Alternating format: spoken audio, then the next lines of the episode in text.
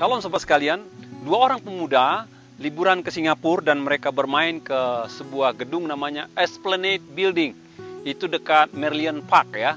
Dan di sana itu berupa museum, ada banyak gambar-gambar, ada banyak hal-hal yang dilihat, dipelajari.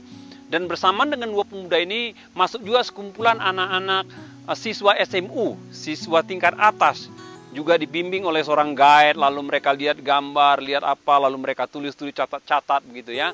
Dan dalam jangka setengah jam, uh, dua pemuda tadi masih bertahan pada sebuah ruangan, sementara anak-anak SMU ini sudah mulai bubar, mereka sudah mulai keluar.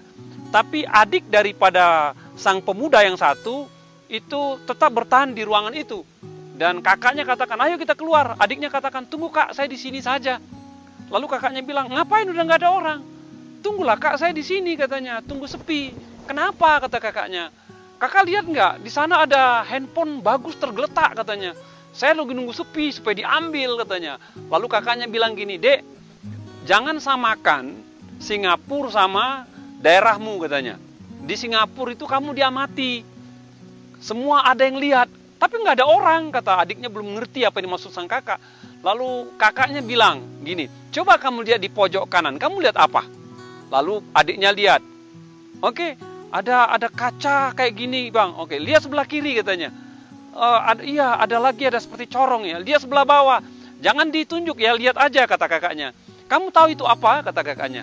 Enggak tahu. Itu kamera CCTV gitu. Rupanya adiknya ini nggak ngerti kamera CCTV Bapak Ibu. Jadi kita di sini diamati. Kurang lebih ada 8 kamera kalau kamu lihat. Jadi nggak ada yang lepas dari pengamatan kamera ketika orang tidak ada sekalipun, kamera tangkap apa yang kau perbuat. Jadi kalau kamu mau ambil itu handphone yang bukan milikmu, keluar keluar dari gedung kamu ditangkap katanya. Jadi ini bukan tempatmu, ini Singapura. Ketat sekali, kamu diawasi katanya. Dan akhirnya sang kakak aja adiknya keluar dan nasihati untuk hidup jujur, hidup benar, hidup berintegritas, hidup yang yang lurus lah, jangan yang neko-neko gitu. Akhirnya adiknya dinasihati oleh sang kakak dan mereka kembali ke negara mereka. Bapak Ibu ada firman yang mengatakan, mata Tuhan ada di segala tempat, mengawasi orang baik dan orang jahat. Waduh Bapak Ibu. Mata Tuhan ada di segala tempat, mengawasi orang baik dan orang jahat. Jadi kita diawasi Bapak Ibu. Namun sekalipun perhatikan, sekalipun kita tidak diawasi oleh manusia, mungkin luput juga CCTV. Ingat, masih ada mata Tuhan mengawasi kita. Satu kali saya ada di bandara Kuala Lumpur ya. Dan saya mau pergi ke daerah Kinabalu. Saya mau flight. Jadi saya minum kopi di sebuah kafe dan tiba-tiba ada panggilan bahwa pesawat saya akan berangkat lalu saya berlari cepat untuk ke gate di mana nanti saya masuk ke pesawat. Dan tiba-tiba saya sudah lari kurang lebih 10 menit dari belakang kejar saya. Dia teriak-teriak. Tidak pakai bahasa Inggris, dia pakai bahasa bahasa lokalnya dia dan saya nggak ngerti.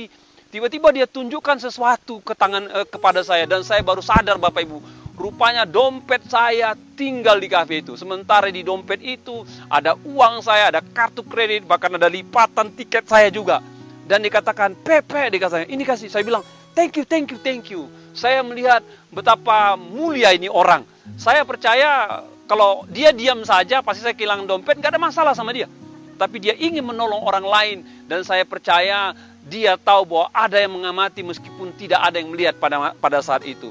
Bapak Ibu, integritas itu diuji ketika tidak ada yang dilihat. Engkau yang bekerja, engkau yang berbisnis, engkau yang berusaha. Ingat, integritas itu diuji ketika tidak ada yang melihat. Ketika ad, tidak ada yang melihat dan ada peluang untuk berbuat curang, sekalipun tidak ada yang mengamati, ingat firman Tuhan ini, ada mata Tuhan yang memperhatikan engkau, menilai engkau. Oleh sebab itu, berbuat jujurlah engkau bekerja, beraktivitas, berbisnis. Karena apa? Mata Tuhan di segala tempat mengawasi kita sekalian. Terima kasih untuk Pastor Gordon Simaremare untuk renungannya hari ini. Nantikanlah renungan berikutnya. Tuhan Yesus memberkati.